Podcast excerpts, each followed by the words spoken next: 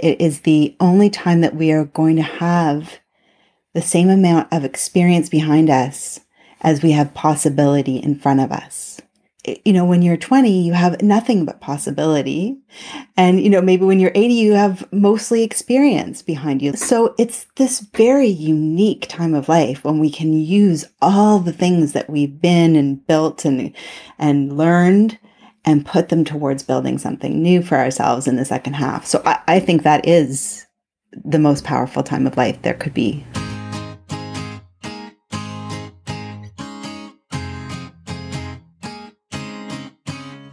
That was coach and writer Sarah Smeaton explaining why she believes that our midlife is our power years. And you know what? I totally agree. If you're not convinced, you will be by the end of this episode. And if you're already pumping your fist up in the air yelling, hell yeah! This episode will just give you more ideas to boost your emotional and mental energy to turn and power up your midlife even more. So buckle up, my friend. Here we go.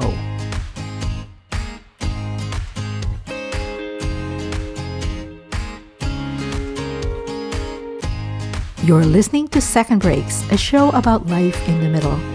My name's Lou Blaser. I'm a former management consultant and IT leader turned writer and podcaster, and of course, your host. And there's one thing you should know about me right away I am not an expert on midlife.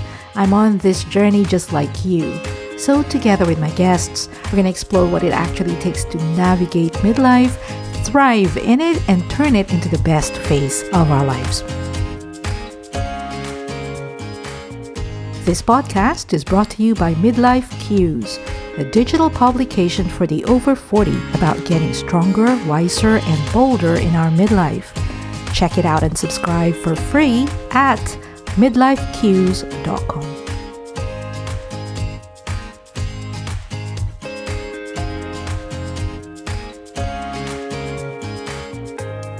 Hello, hello, my friend. Thank you so much for joining me for another episode of Second Breaks. You know, in the last episode a couple weeks ago, I confessed that me thinking about being in midlife, that's a fairly recent thing.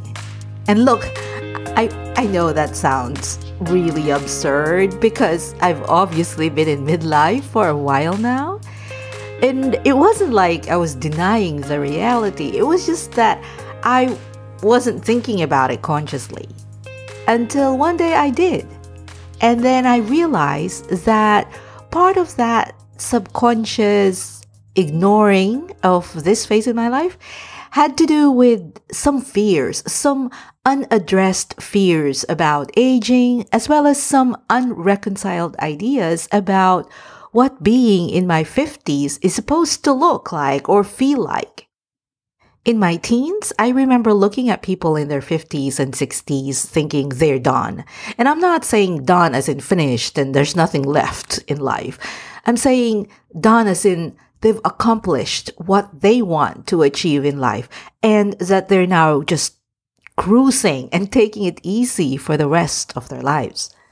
Oh my goodness, that idea was so starkly different from what I have experienced and experiencing. When I reached 50, slowing down was nowhere near what I was thinking. In fact, I celebrated my 50th getting ready to take on a new challenge, a new mountain, as I call it, that I have just decided I wanted to climb. See, about a year before I turned 50, I had decided to leave behind a successful corporate career and start all over again, this time building something that I could call my own. And that's the farthest thing from cruising and slowing down. And I thought, what craziness, such madness. When I lifted my head from the sand and finally acknowledged that, hello, I am in fact in midlife, I looked around and found people who are in the same boat as I was, as I am. People in their late 40s and 50s and 60s doing new things, doing different things, venturing out, experimenting, just growing. And it was just a wonderful discovery to find a whole community of people doing this. My guest today, Sarah Smeaton, I discovered her on Instagram. Sarah is a coach and a writer who is determined to change the narrative that in midlife and beyond, we are too old to have new adventures, romance, vitality, and health, and to make meaningful contributions. Sarah's messages about midlife being our power years so resonated with me, and they are such empowering messages that I welcome and cling to. You know, midlife gets such a bad rap in our culture.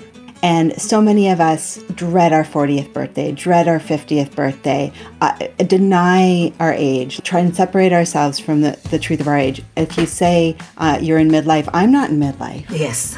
like, well, how long do you think you might live? you probably are, right? So, um, funny, it, my experience with this time of life is the opposite of that. I have not found it a dreadful time of life. I've not found it an unsexy time of life. I've not found it, uh, you know, I've found it quite the opposite. It's fulfilling and it's fun and it's, I'm, I'm really enjoying it and feeling more like myself than I ever have. And when I use the word power, I don't mean power over. I mean like as if I'm a light bulb that is turned on to my, you know, highest frequency or free, you know, whatever, whatever that word is with, with electricity. So, um, the power years is my shift in perspective. It's my, it's my invitation to people to think of this time as not uh, middle age, midlife, blah. But no, this is the time when you can be your most powerful self. In this episode, Sarah and I talk about the habits that we can develop to thrive in our midlife, or as I say these days, rock our middle years. You're going to hear loads of examples of practical application of these habits in our daily lives and how to overcome resistance and challenges as, you know, we all know this. When we experience challenges, resistance, whenever we're trying to build new habits, right? So we're going to talk about that. You're going to hear stories and examples of how we can overcome those things. I would love to hear from you as you're listening to this episode. You can direct message me on Instagram at Lou Blaser.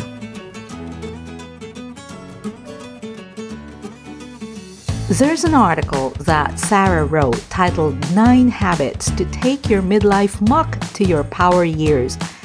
And uh, there's going to be a link to that article in the show notes. But I connected so much to this article, to the habits in the article, that I wanted to spend some time digging in deeper. Of the nine habits, there were five that I especially wanted to explore with her. So, one of the things that you said was be the chooser. Yes. So, could you talk a little bit about that? Like, what yeah. do you mean by that? Uh, it might be helpful if I tell you a little personal story. Is that okay? Okay. okay. Mm-hmm. So, um, I, I chose a word of the year a few years ago, several years ago now, and it was choose. Mm. And it was because I had realized that I was in default sort of autopilot mode all the time. So everything was a should. Everything was kind of like a, a habit, like habitual or like a prescription. And I was like, you know what? No, I want to be the one who makes my choices in my life. And I, I, thought, you know, if I can make my little choices, then I can make my bigger choices. And I really feel like this is uh, one of the most empowering things that we can do for ourselves at any age, but especially in midlife when we have been kind of, many of us have been checking off the boxes, the shoulds for many years, right? And like, okay, I did the thing that I was supposed to do. And now what? And it's like, well, now I get to choose. Now I get to choose who I want to be. I get to choose what I want to do. You know, it's this is probably one of those things that's cross generational and also cross cultural that somehow there is this checklist of things mm-hmm. that we must be doing or achieving to show that we're doing something with our lives. Mm-hmm. And some of those things aren't necessarily what we might have chosen for ourselves. That's right. But I would venture a guess because this applies to, for me as well that sometimes you get so used to looking to others that you don't even know what you want want to choose anymore. Right. That's right. We're, we we outsource our lives. right? Yeah, we do. Many so of us. So how do, do you do you do you have like how do I begin to hear what I want to mm. choose when I'm so conditioned to what my mom would have wanted or my spouse would want me to choose or my kids would want me to do or yeah. you know yeah i would say it's a a process and it's a practice and mm. i i really do believe it can start with the smallest thing you know do i want to go for a walk or do i want to have a nap and really yes. almost like, you know, what you would do with a little child when you're teaching them how to make choices, like you're yes. giving them, right? Like some parameters, like, do you want this or do you want this? And then they choose. So it's all, I would start there almost like just mm-hmm. with the mm-hmm. little things. Like, do I feel like stretching or do I feel like jumping around and dancing? Like just yes. little things like that. And just being conscious of the fact of where maybe you're not choosing. It's ah. almost like being a bit of a detective for your own self and go, okay, well, where am I maybe not choosing? What feels like it's not a choice? Where do I feel stuck? Because uh, typically when we feel stuck, we are in some kind of perspective or belief about something that is not necessarily true. I just realized as you were giving those examples, um, I have a very good friend who does this. I've noticed this when she would probably be listening to this podcast episode, but like, hey, I'm talking about you. You'll know who you are. But like, I've noticed this. She does this with her spouse, but she also does this with me sometimes. It's like, for example, if we're going to go out or we're going to go on vacation and we're like, oh, what do you want to do? And she would always say, well, whatever you guys want. Mm-hmm. And right. so I never know what she would prefer to do because she'd always be saying, well, whatever you guys want. Right, right. And I think that's what in the article I talked about. Um, I think it was Tracee Ellis Ross who said, I want to be the chooser, and that we've been sort of conditioned to be chosen, to be, you know, you are the, will you come and go on a date with me versus like, you're the one I want, or like waiting for opportunities to kind of fall at our feet versus really going after what we want. And it, to do that, you have to claim what you want. And that's not easy that that takes some practice and that takes some consciousness. So the next one on the habits list that I really fell in love with is declutter your stories. Here's Sarah talking about it. I think by midlife we have really well well worn stories that we're really used to telling and trotting out and like, oh, I'm not athletic. I've never been an athlete. I'm a I'm a sit on the couch and read kind of a gal, always have been, or like, oh, I'm bad with money, or oh, you know, like, oh, I I'm just this type or I'm that type, and it's like it's just time to look at those stories and say, are these still serving me? Is it true? What how does it impact my behavior when I tell that story? Is it that maybe once once upon a time it was true? Maybe we've outgrown the story. Or maybe it was never true. Maybe it was just one way of looking at that story, and there's two billion other ways of looking at it that give you a different perspective. Like, I remember somebody once said to me that I wasn't creative. And I carried that around for a lot of years. Oh, I'm not creative. Oh, you know, well, I'm not creative. I wouldn't do that. And and what I have found to be true in midlife is I'm like extremely creative.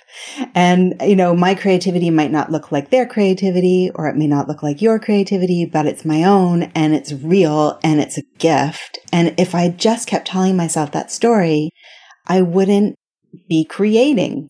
I wouldn't be creating. So it would have stopped me. So I had to look at that and unpack it and say, well, what is it really? What am I really talking about when I say that? And how is that maybe not true? And how am I maybe creative? And it also takes other people saying, oh, wow, you're actually really creative to, to help you go, oh, maybe I am. Well, do you find, Sarah, that sometimes we we end up living up to whatever label it is that we set to mm. ourselves. So it's almost like um, if you had said to yourself, "Oh well, I'm not creative," then you actually do things that make you not be creative. Yeah, absolutely. Like I think we believe your story. Yeah, almost, absolutely. Right? Our choices come directly from what we believe to be true. So it's like if you go back to the power years. Yes. Okay, it's an example. So if, if my story is midlife is the beginning of the end, it's too late, I'm too old, all my best years are behind me, then what choices will I make now? Right? Uh, uh, uh, there will be radically different than if I think midlife is the power years. Yes. And this is the time for me to come into my own and to like claim who I am and use my voice and be creative and make an impact. The huge difference. The huge difference. That's exactly right. Because what are the ch- if you're if you're thinking that it's all downhill from here, what are the chances that you're going to make a pivot or try something new or Right. learn how to podcast? Right, exactly. never ever done anything like this, right? Exactly. Exactly. Or make a new friend even. Mhm, right. Or right. Or or walk a different route. Like you might just get really stuck in a rut. And that's why why I talked about the midlife muck in that headline. It's like you can be in that belief that belief about this time of life and it will impact everything you do. Or you can step into a new way of thinking. And that that choice is yours across the board. So next uh, on my list is be curious. Is this about being curious about ourselves or curious about possibilities? Mhm. Yes, yes, and yes. I think it's about being willing to not know, to not be the knower. Which is so hard at midlife because Right. it's like, am I not supposed to know these things? Right. We, we were exactly just having this conversation, and it, you know, um, she was saying it's very difficult in midlife because we are rewarded. This is my friend Karen Ward was saying we are rewarded for being the knower, for being having certainty, for having the answers. Um, and and the truth is that's a very limited way to live because it's everything is always evolving. We are always evolving. It is so much more freeing to say, I don't know. I'm curious. Like, what is that thing you're talking about? Like, I don't need to know, you know, and you can, you can actually grow and learn that way. Or, or, you know, like going out into the streets and like looking around, like, what is that bird? What is it doing? You know, versus Mhm. like, I just walk this street every day and I don't look around. It's just, it's so, um, I feel like it's quite a, a key to unlocking the magic of this time of life is to choose Yes. curiosity. Because the other thing about curiosity, Lou, is that it is the opposite of judgment. Hmm. So it's very hard to be judgmental and curious at the same time. that actually reminded me of something I heard. You know, the author Mhm. Adam Grant said that when he is, it's it's a different application of what you just said, but he said that it, whenever he finds himself in a conversation with someone who has a totally different, opposite viewpoint, he immediately uh, tries to go into a curiosity uh, mode Right. as opposed to a defensive Right. mode or explaining mode. Immediately, he, he tries to be curious because right. it uh, prevents what you just said. It Right. prevents the judgment. Yeah, because it's so easy when when we don't understand something or we disagree with something to be like, or or to make up stories again about Mm. it. Like, oh, Yes. Lou said that to me because she thinks I'm dumb. Yes. Yeah. It's like, oh, I'm curious. Why did what made you say that? Right? Like Yes. it's like Yeah. so much more. It's so much more of an invitation. Um. So, and we have these inner critic, inner judges that really want to fill in the blanks and fill in the gaps. Yes. Uh, and so the, the, the way to get around that is to be curious and to, to look at things and say, what, what is this? Why is this? Who is this? Like, Yes. what is here for me? What is the invitation? It's just for me, it's a much more, it's a more vulnerable way of living. Um, but it is so much more rewarding. uh, vulnerable because sometimes you don't know. Like you look and like you really don't understand something, right? So again, it goes against the grain of what society has told us that by a certain age you're supposed to know. yeah. It's, it's the, sh- it's the shoulds. It's the, it's the, you know, the should, I call them the should monsters. yes, yes, Right? Like your should monsters is like, you should know what she's talking about. Yeah. Don't ask. exactly right, right, Yeah. exactly.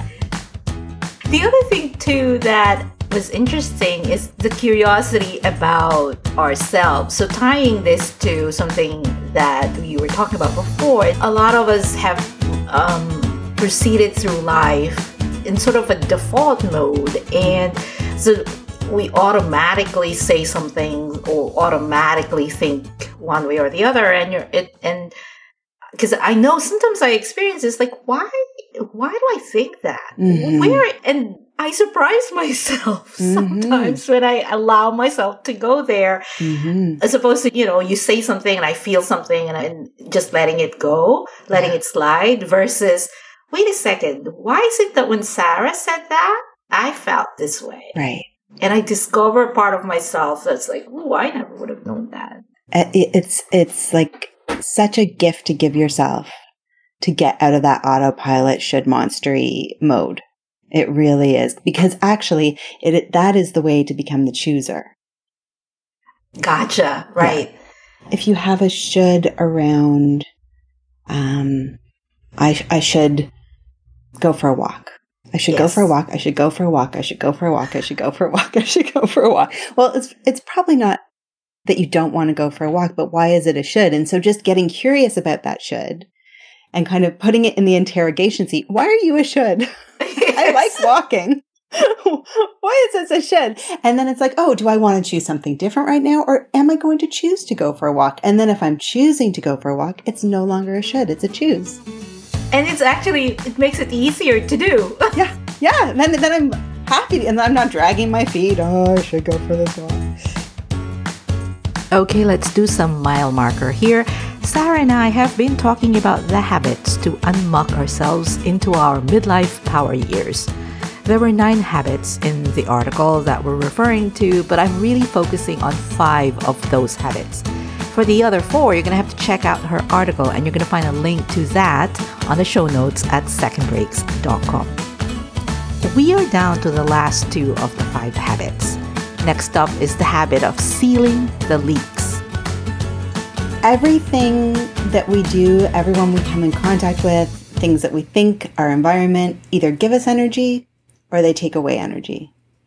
And you can imagine, you know, um, in an old house, there might be little tiny drafts that you don't even realize that are there's there's like air coming through them mm-hmm. and you're losing a lot of your heat that way right yes. so it's the same thing it's the same thing in life that people either fill us up or they can take yes. away yes. or uh, you know you can see like a topic of conversation can fill you up like this one right we're so passionate about this we're yes. both like completely energized by it after this call we're going to both feel really great yes. but if we were talking about something else that didn't make us feel that way we might be really tired after this conversation so it's not that you know we're the wrong people to be talking or anything but it's just what we're talking about.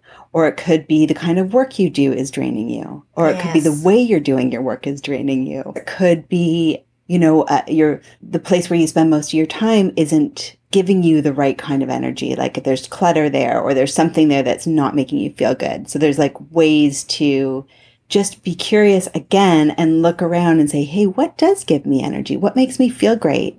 And what is sort of this almost invisible drainer I would imagine that it's not it's it's impossible to virtually eliminate all those energy suckers, but uh, perhaps to achieve some kind of a balance or knowing yourself that there is a way for you to replenish. Is that sort of what we are going after? I think there's a couple things here. So one is in that one, the seal the leaks is like it's the invisible ones that you're not aware of. Like, so where is your energy getting drained and you don't even know it?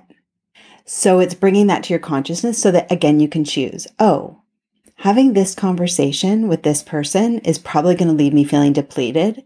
Is that something I'm choosing to do right now? Is there a boundary that I could put in? You know, hey, I love talking to you, but when we talk about that one thing, I find myself tuning out or whatever. Or um, if if you're finding work is an energy drain, it's like, well, why is it an energy drain? So are there boundaries that you could put in there?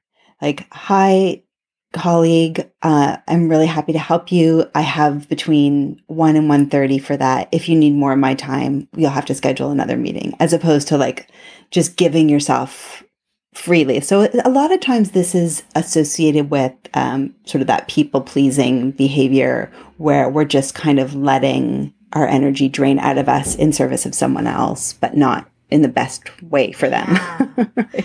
so a lot of this is actually uh, awareness, in, which is could sometimes be difficult if all our lives we have been sort of tuning out those signals Yeah. and not listening to ourselves. I, I think it all comes back to the same thing of that conditioning of and that outsourcing.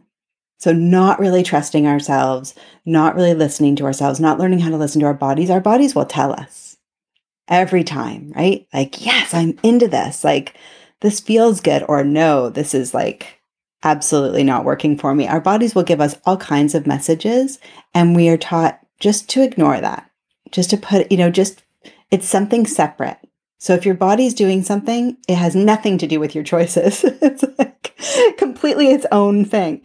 So, um, yeah, it can be really hard to start getting aware. And I think, again, it comes down to just baby steps. Like maybe it's almost like, again, that inventory of what, how do I feel? after each thing that I do. Like some people might get really drained by Instagram, but you and I were talking before we hit record about how we follow these great people and how we've made good friends and how it's so it's it's not always the activity, it's how you do it. Yeah. And I guess the other the other side of it too is so one of the examples you gave is setting boundaries. So um I'm thinking about a particular example in my life where there is this one person who I love, but there is this one topic that she loves to get into that really sucks the energy out of me whenever we get into that topic. But because I love her, I just go along with it. And I know that at the end of the hour that we talked, I'm just like feeling meh. Right. But um, so it's a matter of just setting boundaries or it's either me saying let's talk about something else steer the conversation something somewhere else or mm-hmm. actually have the guts to say can we not talk about that today yeah. or whatever yes yes yeah yeah, yeah. I, I think that there it's based on the relationship and how strong that relationship is and it's information it's like hey you know i've really noticed something and i got curious about it when we talk about this I end up feeling kind of not great. How yeah. do you feel when we talk about that thing? You know, like it can be really, again, it can be an, a, an invitation into curiosity and getting to know each other better. And like, mm-hmm. maybe that's something we should talk less about or you know maybe or, or, what do you think it is about that? Or right. you know and and maybe there's things that you want to be talking about that aren't coming to the table because that's occupying so much space in the relationship. Mm-hmm, it's like mm-hmm. hey you know i think i actually want to take up a bit more space in this relationship. Are you okay with that? You know yes. like right. Exactly. Instead of what's happening is I'm resenting resenting the time that I'm going to spend with her when in fact I actually want to spend time with her because I love her. It's right. just this topic. I just don't want to talk about this right. particular topic. Right, right. And just to give ourselves um for, to trust ourselves to know that we that there is something there that, mm-hmm. that is right for us to look into. And mm-hmm. that and actually if if you're not feeling good about it, you're not really doing her any good talking about it because you're not really showing up. Yes, that's true. You're not able to, right? So it's yes. like the person starts talking, you check out. it's like no one's really winning. No one's really winning. Yeah. Exactly, totally. Oh my goodness. And so the last one on my list is this thing which I think is so important but also could be challenging for us midlifers is to gather your community. Mm. Because and my the the reason why I say that this could be challenging and this could just be my own projection of things mm-hmm. of how it's transpired in my life. But like when we were younger it's easier to create relationships. We're at work we're at, in school or our you know the parents of our kids. You know there's this natural sort of social groups that we are part of. And as we get older and older and we're not going to university anymore right? Or yeah. some of us have uh, gone into entrepreneurship, and we all know how entrepreneurship could be lonely because you're not part of a corporate structure.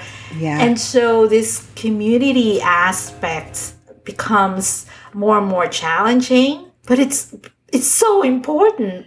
It's so important and it is so challenging for all the reasons you're saying, and I agree with you. But I also think, um, especially now, we are now really getting used to finding our connections online and through Zoom and through technology, right? Yes. And so there are so many people out there who may be sharing, you know, asking similar questions to what you're asking, going through like, you know, you talked about entrepreneurs. Well, there's loads of entrepreneurial communities out there online that you can join, and it's about finding the one that's right for you. Or, um, you know, you also talked about following different people on Instagram, and so it's like, who am I meeting? Who am I finding? Who's um, who's doing interesting things? What are they offering? You know, mm-hmm. like for mm-hmm. example, I offer um, some free workshops, and people come to those workshops and they don't know each other, um, but but it just feels good to be in the presence of other people who are in midlife and who are like asking some of these questions and getting curious about it and it just it feels so good so that doesn't mean that they're going to be lifelong best friends after an hour with me but it, it's like oh that okay this is possible the thing that you talked about of like you know those built-in communities that we have in different phases of life the thing about that is we don't have tons of choice about who those people are. But at this stage we and especially because you know what we've really i think found in this pandemic is that we can connect technically like online and there are you know ways to to create community this way. Um, we can start being really deliberate about who we want to surround ourselves with. That's true. Right? When i went into my coach training I found all these other people who were interested in the same thing and it was really amazing. And I was like, oh, wow, this is fantastic. And then when I started working with midlife women, I started to create community around midlife women. And I just find it's like, who do you want to spend your time with? Who yes. do you, who, like, who, it's not your best friends necessarily. It's not your family. It's, it's like outside of that, who inspires you? What conversations do you want to be part of?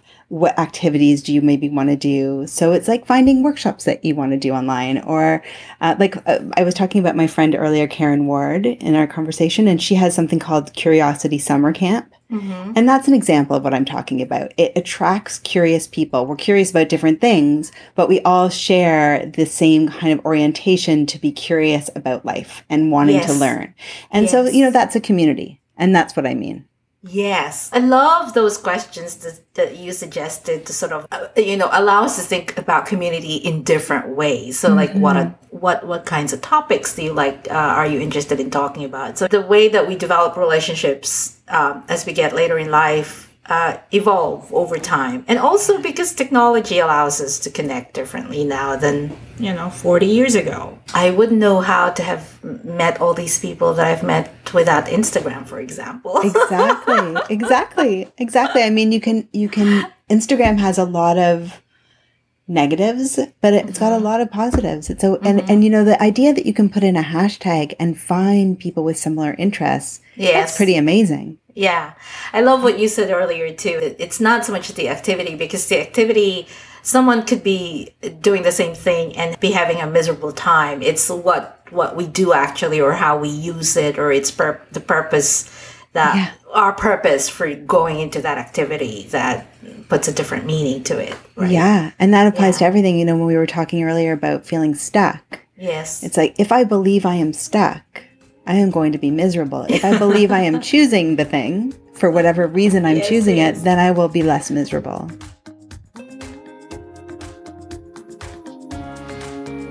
The mantra of Second Breaks is celebrate midlife. And I was wondering, when you hear that phrase, what comes to mind? Mm-hmm. The thing that comes up for me is that I really feel we need to celebrate all the phases of life. I, I come from from the perspective that nothing is promised and we only get our age once. And so, and also, I really feel strongly that one generation or one age isn't better than the other. Right? Like, I don't like all the like kind of rivalry, like boomer versus millennial, millennial versus Gen Z. Like, what is it all about? I don't even know. Like, let's just offer each other our gifts and celebrate where we are because it's all amazing. Like, celebrate it all because we may not get to the next step. We are just, getting older is a privilege. I love that angle or that element that, you know, each phase of our life offers gifts and new discoveries, also hardships and challenges. Uh, mm-hmm. Like every phase, it's not like one. I mean, I remember when I'm in my twenties, certain things were rough and of tough. Of course, yes, yes, yes. It's and a so lot. Many teenagers are complaining about like it's teen the teen years are difficult. Of course they are. Every every stage is the first time you're in that, and it and it brings its own, as you say, challenges and gifts and adventures and invitations. And I just think we're lucky. We're so lucky to be alive at yes. any age, and we should celebrate it all. The thing that I'm noticing about celebrating midlife is there is much more gratitude and appreciation now than there used to be. Um, and so I think if you ask me how am I celebrating midlife, it is that I am not taking it for granted. That I am deeply appreciative for what I have, for who I am, for who's around me, for who I love. And I, I don't take it for granted. I don't feel entitled to it. I, I want to be present for it. And so to me, that is the celebration. At 20, I think I was more defended. I was less vulnerable, less curious, and, and less confident and trusting of my own gifts. sort of what made me me. I, I was not bad in any way. I love my 20 year old self, but I think I was trying to present what I thought was palatable or good or interesting to the world and sort of hide what I thought wasn't. Today, I am more vulnerable. I'm, I feel more self accepting, self trusting, self confident. And I also am much more aware of what is important to me and how, who, like, what makes me who I am and how I can share that with the world.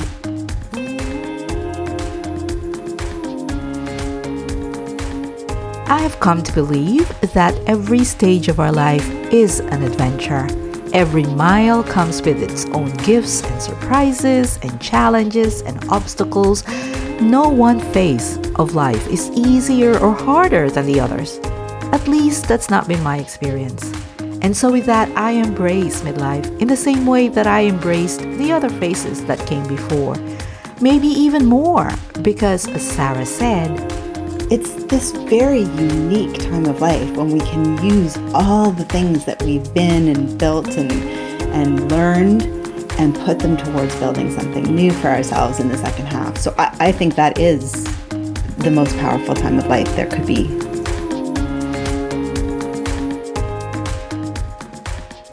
You can find out more about Sarah Smeaton by visiting her website at sarahsmeaton.com or by finding her on Instagram at Sarah Smeaton.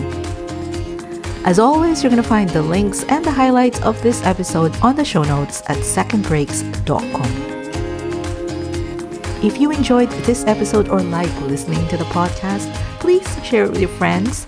Tell them about this specific episode, about Sarah Smeaton, or about the podcast. You know, you spreading the word about the show helps tremendously in growing our community of thriving midlifers and I would be so grateful. In the next episode, I will be joined by Janelle Hardy, a writer, an artist, and a teacher who supports people through their healing process through a transformative memoir writing experience. We all have parts of our lives that could use a healing touch, and this episode is going to give us a new way, a new tool for getting to the other side. I don't want you to miss that episode and any of the future episodes for that matter. So now is the perfect time to hit follow or subscribe on whatever app it is that you're using right now to listen to this episode.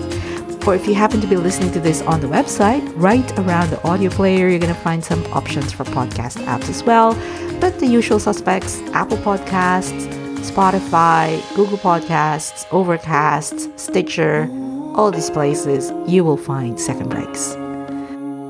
Okie dokie, I'll be back in a couple of weeks with Janelle Hardy. Until then, stay safe, stay sane, and keep on making your dent, my friend. Cool beans.